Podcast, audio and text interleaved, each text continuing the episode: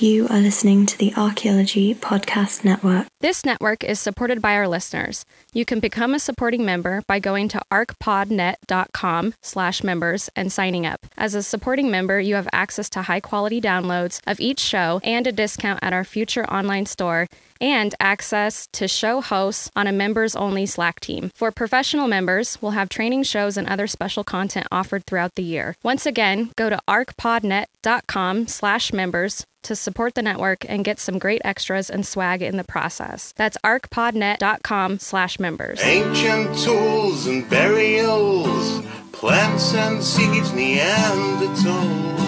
Welcome to the Archaeological Fantasies Podcast, episode 79. I'm your host, Sarah Head, with my co hosts on vacation tonight. Today we're talking with Fernanda Menendez about the Easter Island statues, more commonly known as the Moai statues. We talk about the culture of the Moai statues, of the people that live on the island who created them, about the history of the statues, and we talk about the giant claw UFO that placed all of the statues all around the island.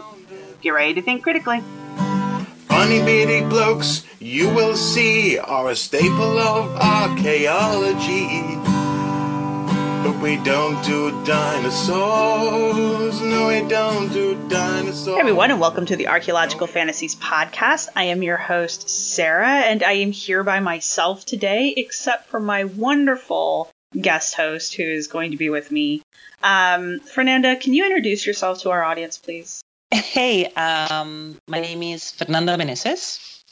I'm a Chilean archaeologist. I live in the other side of the world. Uh, I did my thesis on uh, uh, tobacco and archaeobotany and experimental archaeology, and by no means I'm an expert on the subject today, but still I love to talk about it. And today we are going to be discussing the Easter Island statues, or uh, the Moai as they're known.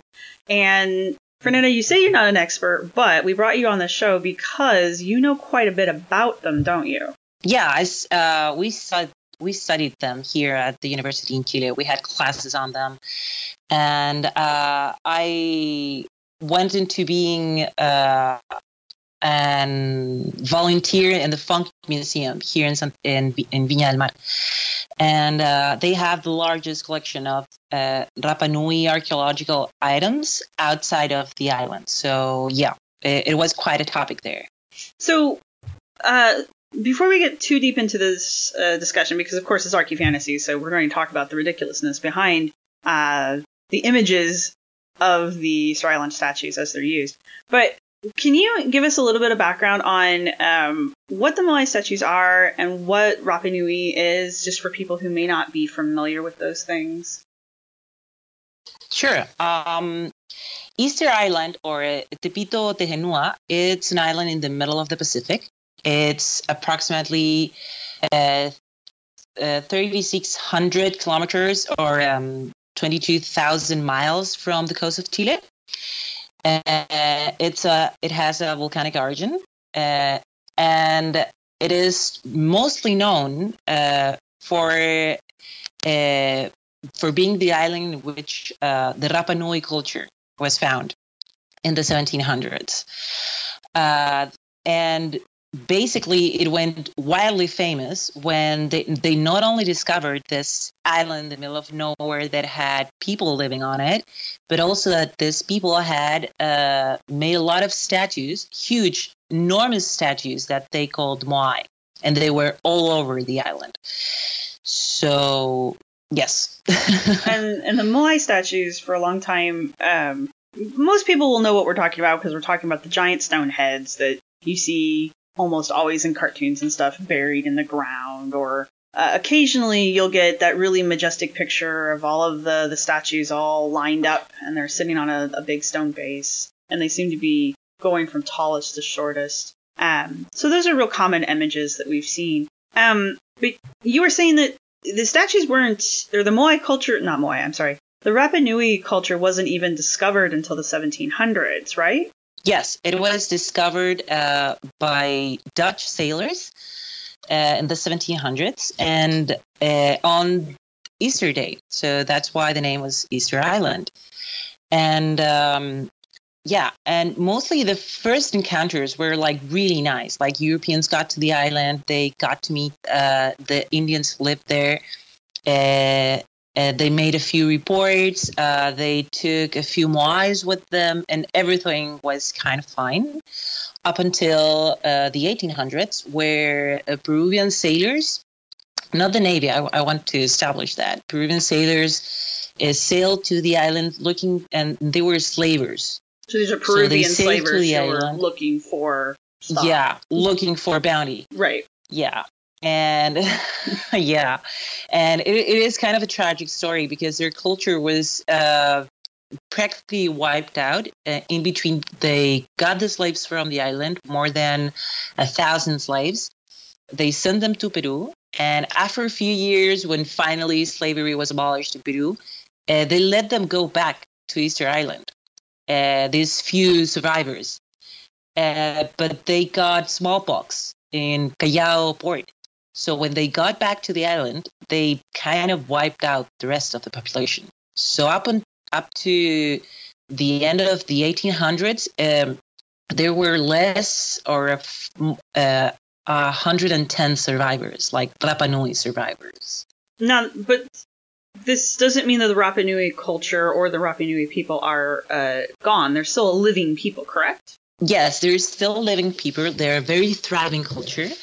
Uh, they feel very proud of their traditions. They uh, they have a lot of uh, different ceremonies on, on the island.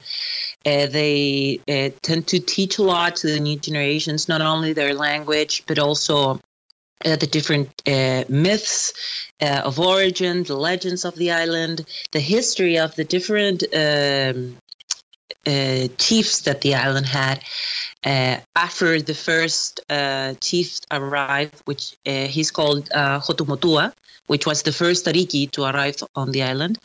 And they're very proud of that. And they're very proud people. And um, they they sometimes get a bit um, uh, in they they some I think that they may feel sometimes invisible right next to the Moai. They are so huge in in to the rest of the world. But yeah, they're living there, they're thriving there, and they they're a very amazing culture. Now, the statues themselves, um, and I think you've mentioned this, uh, the statues themselves don't. What do the statues represent? Because it, that that has been a, a, a debate for a long time, but, but you have mentioned what the statues themselves are supposed to represent to the Rapa Nui, right?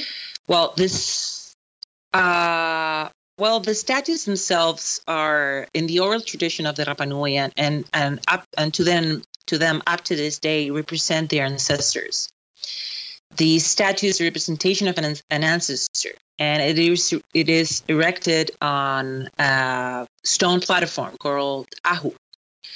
And these ahu are located in different parts on the island that have ceremonial meaning for their families. So the moai, the stone moai, it's a representation of an ancestor that it's looking towards the family land and protecting it and uh, sacralizing it through their eyes. So they're making it. They, they're using the statues to make the land sacred. Exactly. So now the statues, um, people are really familiar with the statues because they, as we'll discuss later, they're all over the place. They're they're a pretty popular pop culture symbol.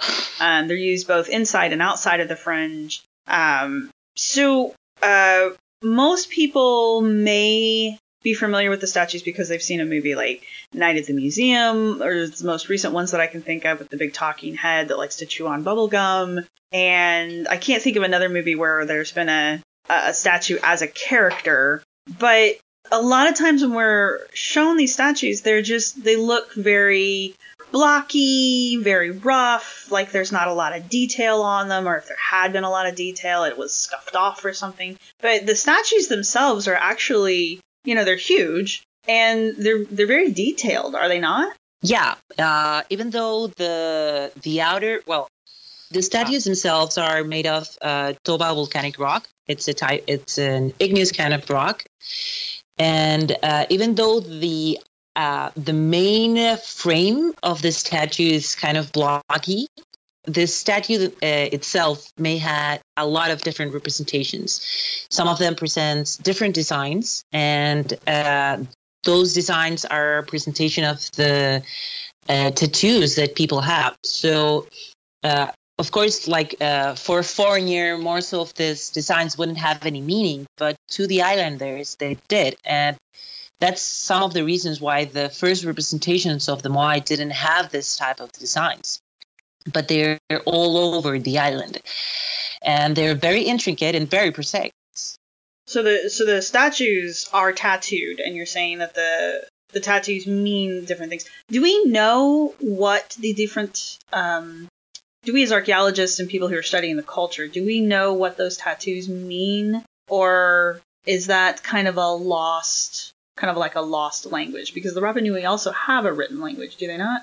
Yeah, they they did. Uh, the truth is that if if they did, I would probably have to consult some document because I actually can't remember. I know that most of the symbols that they use in their body had some sort of representations toward their family, but I'm I'm not sure if it's part of the Rongorongo language that you're referring to. Um, and the Rongorongo lang- language, it's uh, basically what we know as the only Polynesian uh, written language which is found on the on on the Rapanui Rongo Rongo tablets, and it's a, uh, very detailed, symbolic um, representations of, with representations of different animals. Uh, you know that it's part of a, a very intricate uh, written language, but regrettably, that knowledge was lost when the Peruvians took the took the slaves. Oh wow. Okay. Now, the you're saying the Runga Runga tablets, and I know I said that wrong. but um, what are what are these tablets? You're doing fine. what are the what are the Runga Runga tablets? The Rongo Rongo tablets itself are wooden tablets with uh, the representations of a lot of symbols that uh, language languages Anna, I'm sorry. Uh, linguists. My English. That's all right. Linguists. Ling- linguists uh, have identified as a very complex written language. And uh, it's I, I don't know how to explain it precisely. It's an ideogram. It's but and they, they know that it's something that it, it's an idea that it's written, like um, a Maya type of hieroglyphic. So it's it's, a, it's, it's a hieroglyphic uh, that kind probably of language. it, yeah, it's a hieroglyphic kind of language, but uh, regrettably that that all is that, that's all lost and uh, the funny thing is that even though they're the only polynesian culture that has it um, they're uh, i don't know if you know this but uh, in their oral tradition they actually brought the the the tablets tablets with them when they migrated from other island from another island to easter island they brought it with them so in their oral tradition, they the the first chief is he credited with bringing them with him, or is was someone else credited with that? No, someone else is credited with that. Uh, it it doesn't have a specific name. It just says that they're like wise men that that knew how to rid them. Okay, and and did these people come with the first chief? Yes. So this is something that, according to their oral tradition, they've had since they were since their people were founded.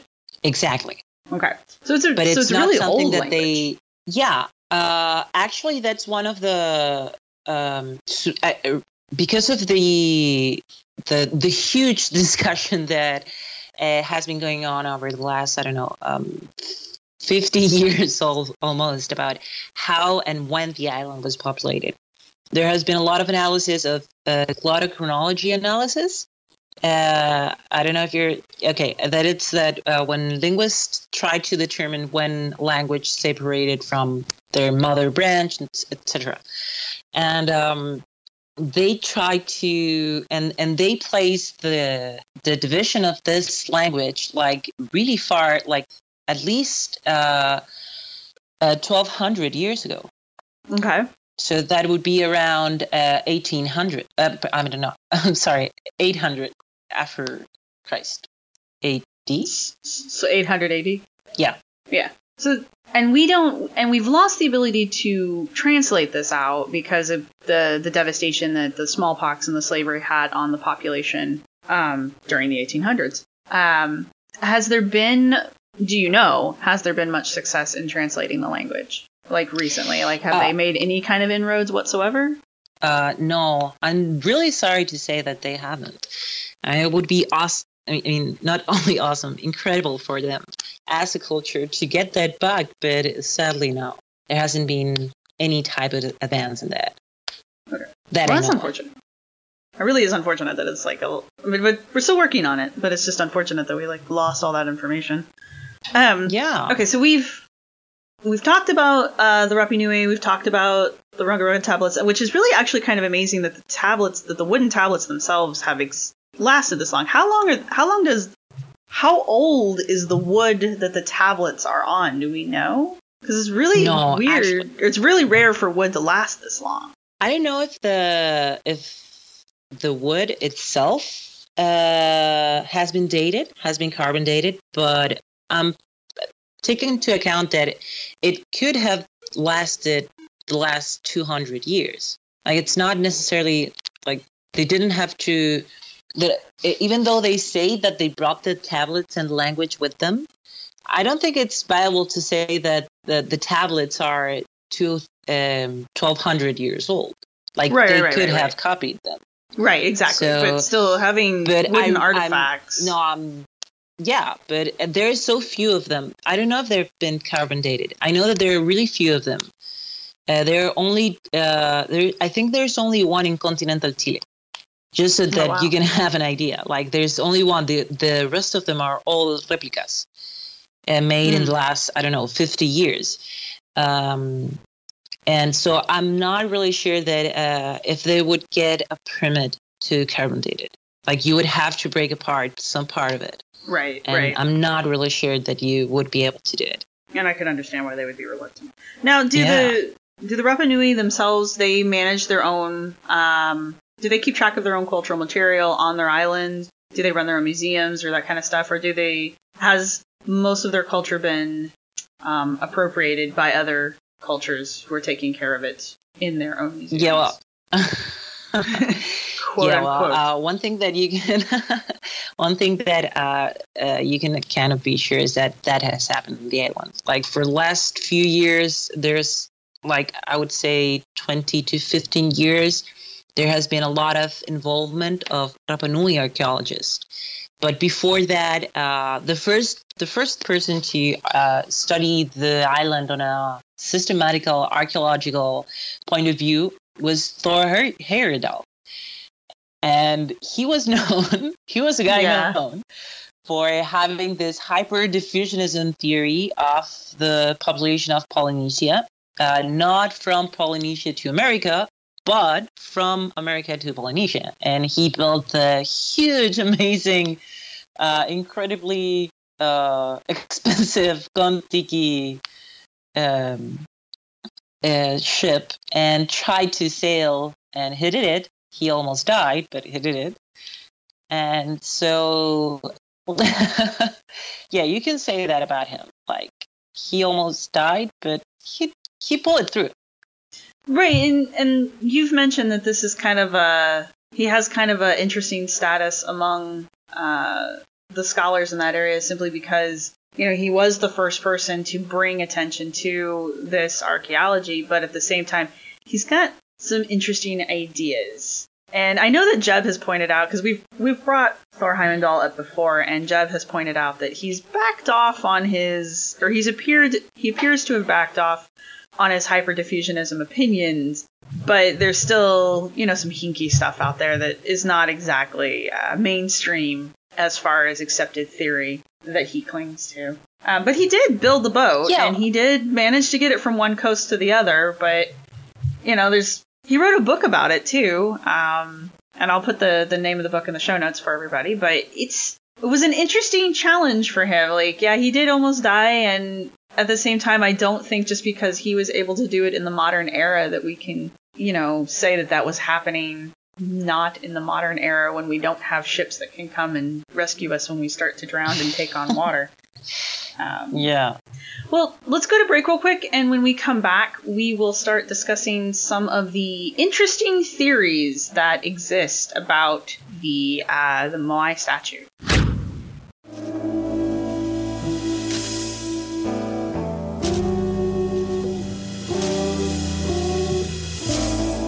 CRM Archaeology podcast brings together a panel of cultural resource management professionals to discuss the issues that really matter to the profession. Find out about networking strategies, job hunting, graduate programs, and much more. We'll often feature interviews with college professors, CRM business owners, and experts as well. Check out the show on iTunes, Stitcher Radio, and at www.archaeologypodcastnetwork.com forward slash CRM ARC podcast. Let's get back to the show.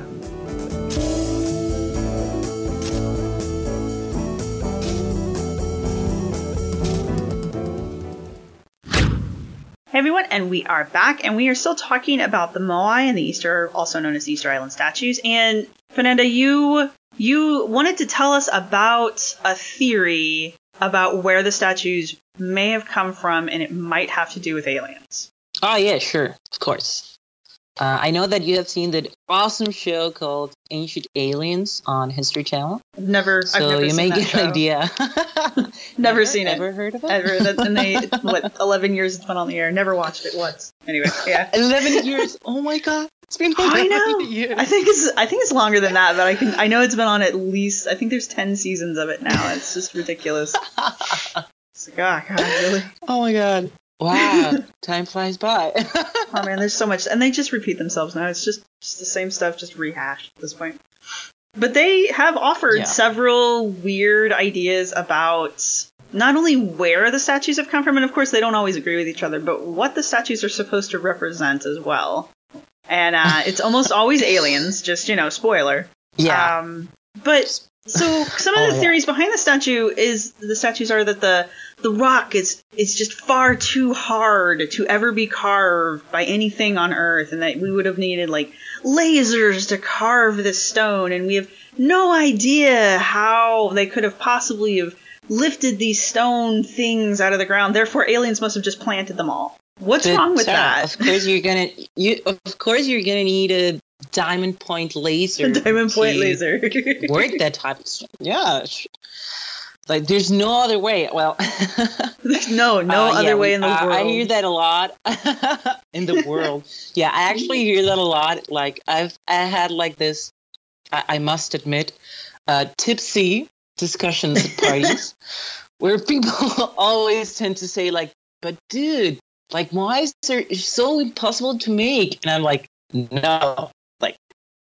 I'm I'm about to slap him and say like, please don't say that again ever. Uh, it's because um, a lot of people a lot of people don't know but uh, uh, the moais are made from like I, I said before uh, volcanic toa the, the island itself has a volcanic origin.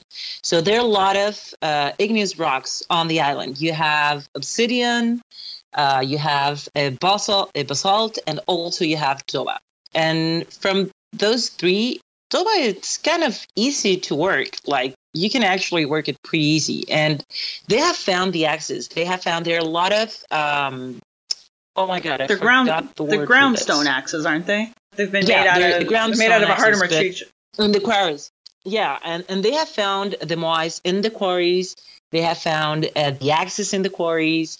They have found uh, moais like are not completely built in the quarry, but Right. still somehow it's impossible to believe that all of that together can somehow point to the fact that people made them and not alien overlords. Like for some Right. reason. It, and the the moai that they found in the in the still in these quarries because like she was saying it's a it's it's a volcanic island there's all of this material and the stone is very soft and porous kind of it's it's as easy to carve as soapstone i believe is what we were discussing last time and anybody who's listened to the podcast in the in the past has heard ken talk about his uh, soapstone quarry and how the bowls there are made. And the moai seem to follow a very similar process where they're carving I I believe you told me this last time they, they carve the statue into the stone at the quarry and they leave like a little pedestal on the back of the statue. So they like Yeah, complete they- the statue at the quarry and then they chunk it out and lift it out of the quarry and then we'll discuss later how they get the statue to where they're going to put it Yeah, But they use they- the they do- spaceships to to do the that. spaceships yes Like yeah, yeah. with the giant claw There's It's no other way. a claw Yeah. game Yeah. picks them up and just carries them that way yeah. I just want to see that, like it's flying saucer with a giant claw, and like, Like hovering. I I awesome. I really hope that if alien overlords, I'm I'm I, I'm actually have to bet with someone. Like at least one of the ships has to have a claw It for building pyramids and Moais. right? like, Because it's the only way if it makes sense. if It's, it- it's the crane no- ship. Yeah. yeah. oh, uh, So so so we know so we know how these are getting carved and we know where they're getting carved from and we have the tools that were used to carve them but yet we still people are still defaulting to the concept of aliens or the concept of the need for an advanced culture to have made these even though we have ample evidence that that's not necessary right? Yeah, I mean it's kind of sad because uh, I think it's part of us, like part of the population, wants wants a mystery, and we kind of solve it. Like we know, for example, how the Moai moves, how they move the Moai. Uh, Yeah. They, I, I know that you have seen the video in which um, it's called aku aku in the oral tradition, like the process in which the Moai walks. Like in the Right. oral tradition, they would say that the Moai walk uh, from the quarry to its ahu or platform. Uh, so at first they were saying like, dude, these guys must be like really drunk or high because there's no way that stone is gonna walk. Right But actually, some archaeologists a few years ago did an experiment in which, uh, through ropes, they started moving the moai from side to side, like swinging it, uh, a standing moai from side to side, and uh, uh, it would move. And they proved that, they, and they moved it. I don't know how many hundred meters uh, in just a few minutes. So right through that they could prove that there was a way to move the Moai that didn't involve spaceships. Like right we can do it. but still I think that uh, it's one of those it's one of those things that I think that people want to have a mystery. Like they don't want to let go the fact that perhaps the Moai are like even though I mean we know that they're a form of their ancestors, a representation of them. Uh, we know how they made them and how they moved them. Uh, we still don't know. Like you could have made a small statue, but you decided to make a big one. Like that's one. I think that's one of the mysteries that we haven't solved. Like the size. Why the size? Because we know that they started from small to a a, a huge size, but still, I think it's kind of this need that people have sometimes to have mystery in their lives. Like. I'm I'm pretty sure that perhaps it has something to do with that. Like archaeologists are, are mean, and we're taking that mystery and adventure for from them. Well, I mean, we do get accused of that a lot, especially when it comes to the Moai. There's been several accusations that have been, you know, for a long time we didn't we didn't know that some of the Moai had bodies. We thought that they were just heads. And once uh, excavation started on the statues, they found that they were buried in the ground, and that's how we know that they have to have. I have to stop you there because Okay. um, the the classic uh, Rapa Nui uh, Easter Island uh, picture of the Moais is, Right. uh, as you said, a lot of Moais on a uh, uh, on a line, and Right. uh, those Moais have a body. Right, Like but the, the ones standing. But but there's so many of them that are buried up to their necks. Yeah, there there are more of uh, 900 Moais on the island. A lot of them never made it out of the quarries, but still, there are like more than 300 Moais on the island, and many of them got tipped over on different political conflicts, or they get buried. Uh, and and know that uh, just before uh, the, the Duchess arrived, the island went through a lot of uh, of inner conflict, and part of that conflict was uh, represented in the fact that uh, a lot of obsidian tools uh, or uh, mata'as were made, which were basically weapons, and also because you start uh, uh, seeing more and more tipped moais from that time. So through dating, we know that um, a lot of uh, moais that once were up, completely up, like full body Mm-hmm. uh, on the surface, got or tipped over or buried. So when people say uh, when people say that uh, archaeologists kind of hid from them the fact that the Moais had a body, it's like no, like look at the rest of the standing Moais on the island. Like we had right, to, right. uh, archaeologists had to rebury them for uh, for respect to the the, the Rapa Nui people. But more than that, I'm I'm not pretty sure that there's a, a huge mystery there.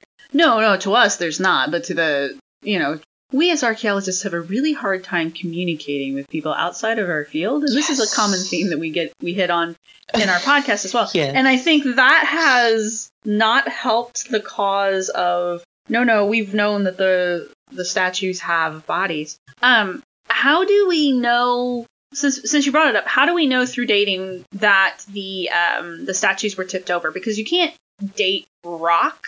So what are we using as a dating technique when we're we're looking at that? Of course, the the amping up of the uh, weapons production is a really neat um, kind of telltale marker there. That's that's a neat way of, of understanding that there was a conflict there. But um, how else are we knowing from the soils and stuff that uh, the, the statues were buried at a certain point? If I'm not mistaken, uh, from what I remember, is that uh, they carbon dated uh, when they excavated uh, around it or beneath it. They they carbon dated what they find. But I'm I'm pretty sure I could be wrong. So if anyone out there want to contradict me or uh, tweet slap me, you can do it. It's okay. Probably Wow, gonna be a bit She's rusty gonna- on. She's taking that one on. yeah, you, you just asked for a whole world of hurt there. um, so we're using dating techniques with the probably carbon 14 dating around the, the areas because there's probably plenty of things to, to, to date in soil there.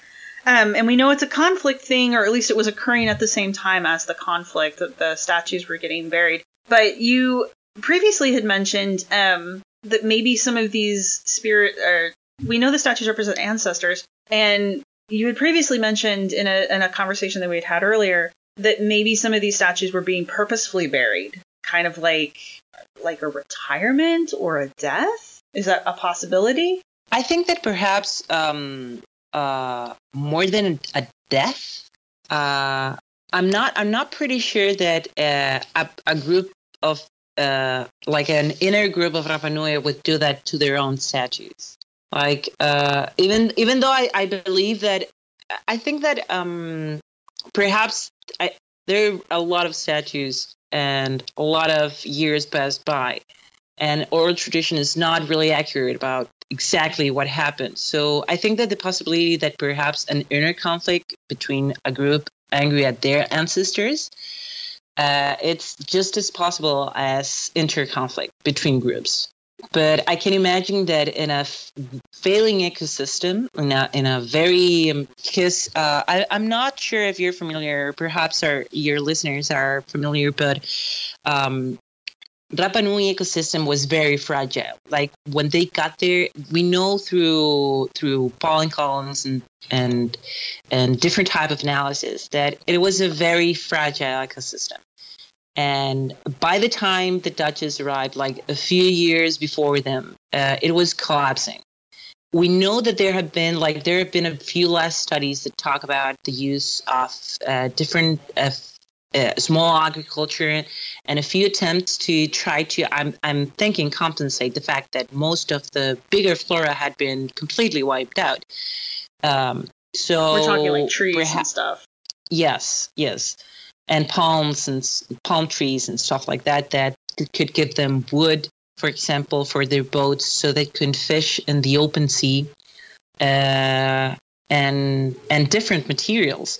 So I can't imagine that a culture that it's going through all of that can have a lot of reasons to be angry at their ancestors and their neighbors' ancestors. So yeah, Right. I think that both options are pretty plausible. So we're thinking that when the island very first became populated, it it was already experiencing a failing ecosystem when they got there. When when Rapa Nui got there? Right. Is that what you were saying? No, no, no. I'm I'm saying that uh, when they got there, um, it was the island because of it is an island. It is a more fragile ecosystem. Okay. It's a, it had a fragile ecosystem when they got there, and then you know humans being humans, Yeah. we helped out with that. Okay. Um, yeah. We're good at that. Actually, I Um, think yeah. Actually, Jared Diamond on Collapse, on his book Mhm. Collapse, uh, used Easter Island like the collapse of the environment and and ba- basically uh, social conflict generated by that on Easter Island as an example for what's going to happen to the rest of us. Like pretty soon, I'm, I'm assuming, if climate change keep, keeps going on.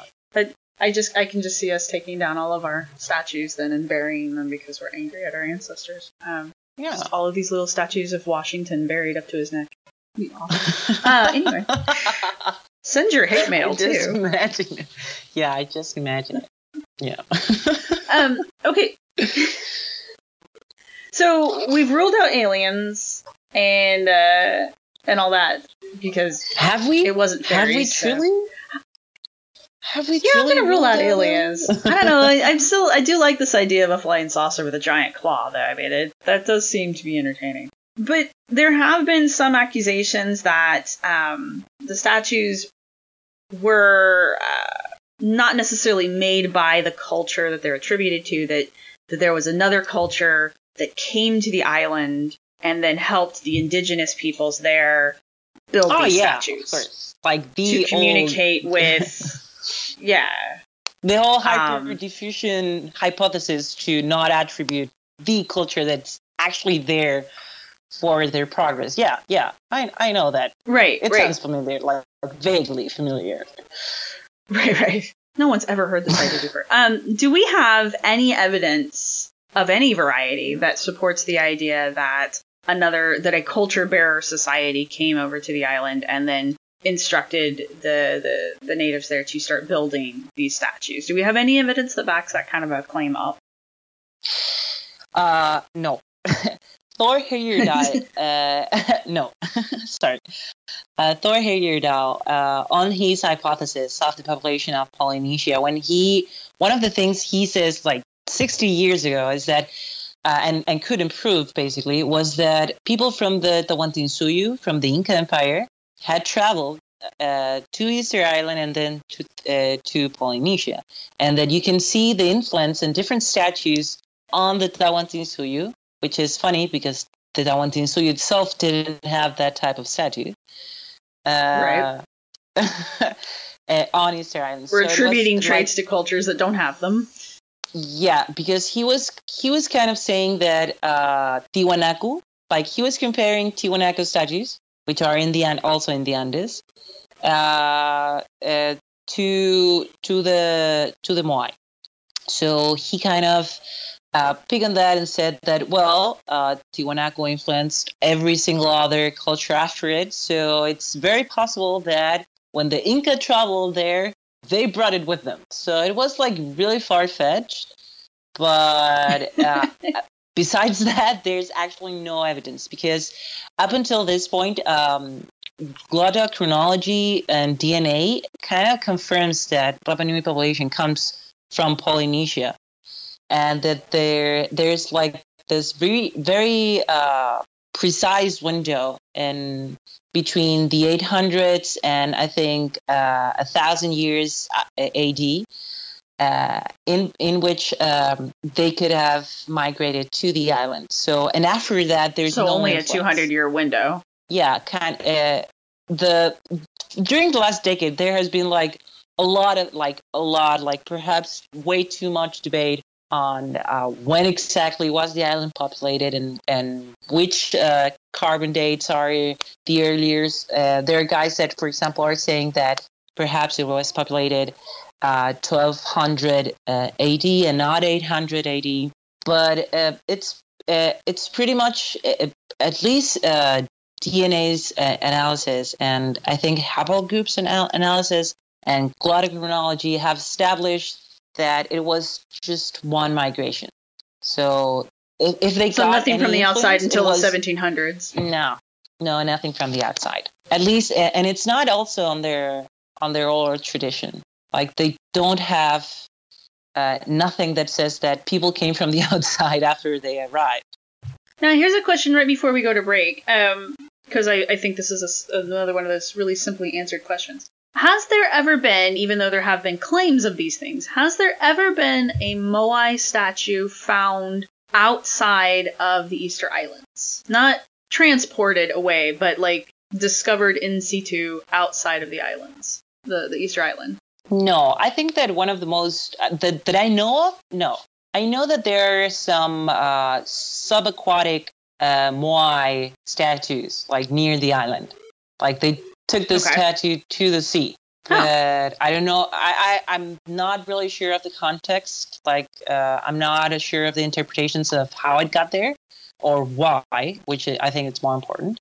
Um, Right. but no there's definitely i know that there are replicas in a lot of parts parts of the world i know that uh, you can find found them in a lot of museums but no i haven't heard uh, of any fringe or serious archaeological theory. I mean i think that i perhaps uh, uh, i'm mistaken there. Um, i haven't seen a fringe theory about that. I'm pretty sure that there must exist somewhere. There are. but, there are theories among the fringe that, or there are claims among the fringe that there are east that there are Moai statues outside of the Easter Island, uh, Easter Islands, but a close examination of those claims proves that these are usually either photoshopped or a misattributed photo. Um, and you were confirming that there is no known, academically known Moai statue found No, outside of the Easter Islands, just ones that are apparently submerged, and we're not sure if that was a modern, like maybe the, the boat sank while they were taking it away to Dutchland or wherever they went after they had contact with them. So educated. yeah, I think that perhaps I think that perhaps the alien claw, like God, the alien claw just like let go at the It's, wrong it is point. it is a possibility. Like we can discard. I mean, that game Like, is hard. To, that game's hard to win. Yeah. Always letting go at the wrong time. yeah. We're going to go to break real quick, and when we come back, we're going to discuss, I believe, the representation of the Moai in pop culture, because there's a lot of it. Yes.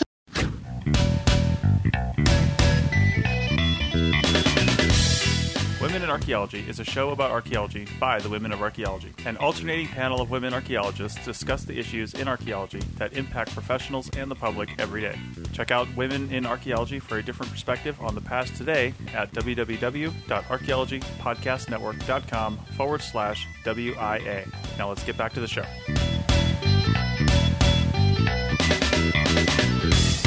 And we are back, and we are still talking about the Easter Island statues, also known as the Moai. And Fernanda, there have been a lot of representations of the Moai statues or the Easter Island statues in just everything. Um, most notably, there's a lot of them in cartoons. Um, there's a lot in the movies. I mentioned Night at the Museum. Um, and they the statues, the images of the statues themselves are so familiar that they're even used just kind of as one of those generic ancient mystery signs that are stamped on the backs of some of the fringe publishers' books as their symbols. So, what uh, what really fun uh, pop culture references do we have to these these statues that we just love? well, I think that uh, we've been a very lucky generation because we've been uh, washed away by the uh, enormous amount of reference of the Moai culture in things that have absolutely nothing to do with them.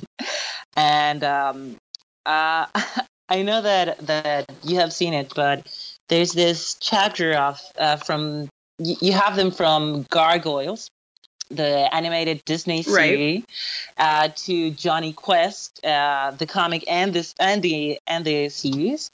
Um, you have them, for example, in Batman Batman comics. Uh, there are a few uh, more recent refer- references, like for example in the series uh, American Dad, uh, and you have them on almost every. I don't. I don't think that every single, but in a lot of different like pop culture references, like uh, from comic books to cartoons, uh, and they are just only in the background. They are the representation of alien overlords that kind of got stuck here.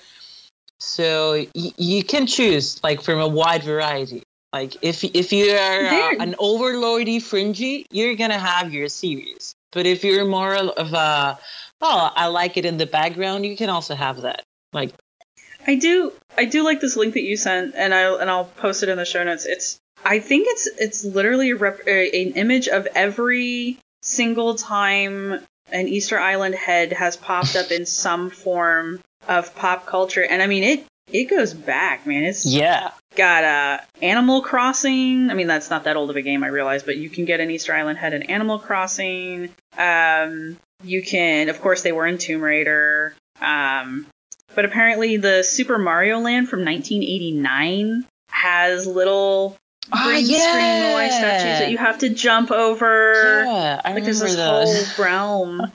yeah, it's great. Super Mario Land had them. Um, there was a whole story, uh, a movie apparently written and produced called Rapa Nui in 1994, where they have some really interesting. I didn't actually watch it. Is this the Kevin Costner movie? yeah, it we is the Kevin about? Costner. No, this was Yeah. directed by Kevin Reynolds. Uh, Yeah. So there you go. Uh, it's directed by Kevin Reynolds. Um, I think it was produced yep, by produced by Kevin no? Costner. Yeah, this is the Costner movie. Yeah, so you And yeah, you know I it is watched accurate I- I- and without flaw.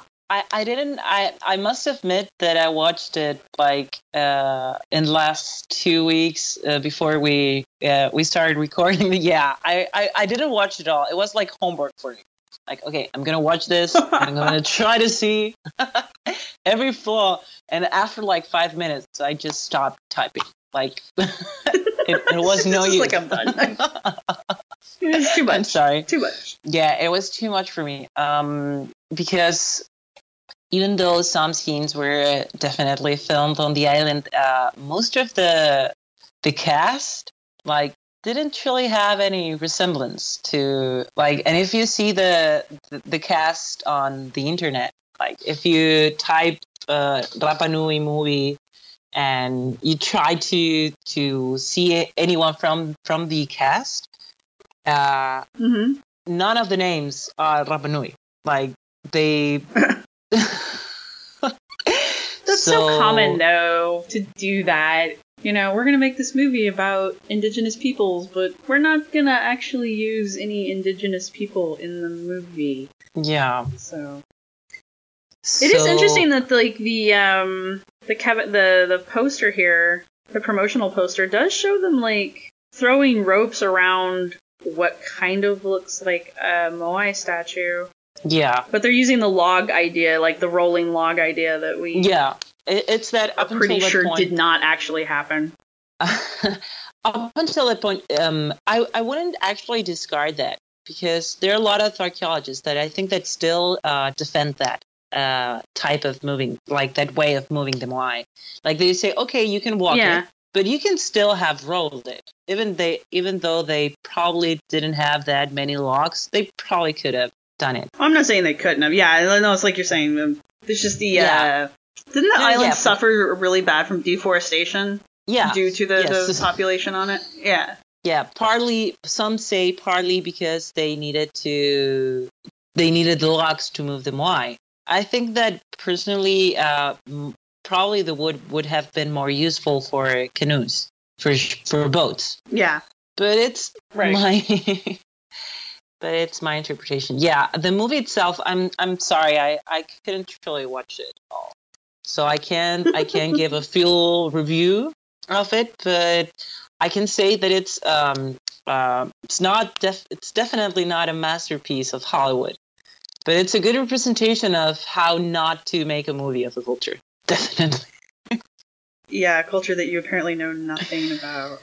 Yeah. No, it's it's interesting to me that um, there's a the Godzilla versus Megalon. Megalon. If Ken was here, he would correct me. So it's Godzilla versus Megalon in 1973. Apparently has not only the the Easter Island statues in it, but also Mu. Which, if we had Jeb on here, he could tell me a lot more about the connection between the mysterious island of Mu and these Easter Island statues. I may ask him about that next time I have him on the air. Just Oh, be like, so please hey, do. Jeb, tell me about that. Yeah. How do you like? All about Why the Easter Island and statues on Mu? They're everywhere. Uh, let's see. Yeah. Oh, SpongeBob SquarePants has Oh yeah, Easter well, Island statues in it. yeah. I when I watched the when I saw the the page on the internet, I was when I saw that I was like, oh my god, how could I forget?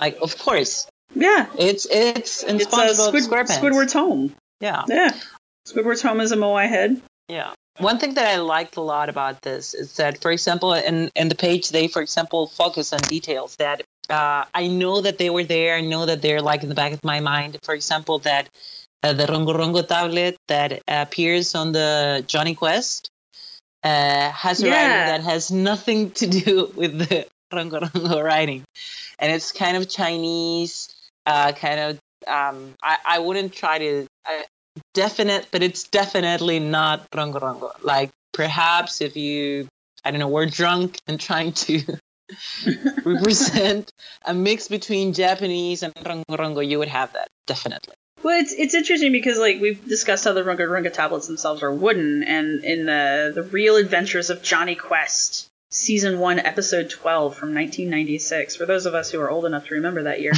um, it says here that the the tablet is metal. And there's this really cool picture of it next to the tablet, of course, being discovered by the skeleton of a Moai, which is like a pretty human looking skeleton, but he's got what is basically a skeletal version of what the Moai heads look like. So he's got this giant head and this rather human looking skeleton body. But Yeah. it's interesting that even though we, you know, these Runga Runga's tablets are wooden, that they decided to go with a metal tablet. Yeah, well, you know, alien overlords like metal, so it's okay, I guess. Well, I mean, if you were going to create a record to last a while, you would think you would use metal, and only aliens want things to be lit, things to last a long time. So, yeah, But yeah, you you brought up um you brought up gargoyles. Uh, the- Yeah, if, if anybody has- remembers the awesome cartoon gargoyles, yeah. yeah, they were betrayed by the humans that they had sworn to protect. It was it was a very awesome cartoon. I love how this guy looks. He looks like a shriveled raisin inside of a green suit. His name is Nakar. Yeah. Like they even gave him a name. Like is is does does the name Nakar even sound like something that would come out of the Rapanui language? No, not really. Like I'm I'm not uh, I'm not fluent in Rapanui in any way, but if I know something, it's uh, that's not Rapanui, like at all. Yeah, that's, that's. It's interesting to me to see how the image of the statues, and I mean, most of these pop culture references, they're almost all of them are aliens of some variety. There's a couple of them on here where they're just like sleeping giants, and a couple of them where they're like stone monsters, and those are mostly the old comic books, the old Marvel and DC comics. Kind of Yeah. represent them as these slumbering giants that come crawling out of the ground to chase the heroes away, or what have you. You know, and all these one shots. But even the Choose Your Own Adventure uh, that has the Moai statues on it. It's Inside UFO 5440, which is a Choose Your Own Adventure book number 12. If you're looking, Yeah, we for had the we had those in, Um, in Spanish, but we had those. I love those. The best. But yeah, I mean, even those are doing the whole alien thing. So it's it's interesting to me that these have almost always been associated with aliens for some reason. Yeah, I think that um, the French got a hold very deeply of the Moais, eh, partly because of an idiomatic barrier. And uh, that idiomatic barrier had to do with the fact that while uh, excavations were conducted here in, in, in, in Easter Island, they were done uh, at the time by people who spoke Spanish and would publish in Spanish. So uh, archaeological advances in what we knew about the, the culture, the Rapa Nui culture, uh, didn't pass uh, up until uh, researchers that wrote in English and published in English and perhaps wrote in um, Nat, National Geographic uh, magazines and could uh, widely be distributed, be known to like the main public. Um, diffusion in general archaeology is a problem, and I think that the French get hold of this like really quick, like very, very rapidly. Uh, I think that the Moai itself, it's a figure that it's very easy to imitate. Uh, the outline of, of the face is very easy to imitate. Uh, it's very compelling. It's uh, most of the times in the island, or uh, in a lot of times, it's just this giant head that pops up. So yeah, if you want to let your imagination fly, you can do it like in a number of ways. There's this comic book in which um, the Moais are very human. Like the representation of the Moais in the comic are like very, very human. Like like they're angry guys. Like but with different factions. I think it's a Superman comic, and um, and they're they, yeah they're kind of pissed and um, Angry Moai. yeah angry Moais and uh, I think that it, uh, because of people actually didn't in the rest of the world didn't know what was like truly happening with the the archaeological research.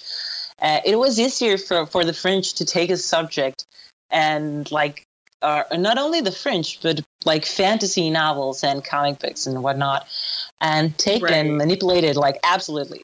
And and it was kind of your pick up uh it, it was kind of pick up your own story like it was exactly that like okay you got the moai Yeah. what do you want to do next evil overlords uh ancient cures like you can pick Yeah, and it's and like you're saying, since there's it, since it's only recently that we've been, and, not, and by recently I mean the last about 50 years that we've been getting any kind of. Unfortunately, we've finally gotten over the language barrier and are able to read the research that's being done on a wider base. That I- I feel like.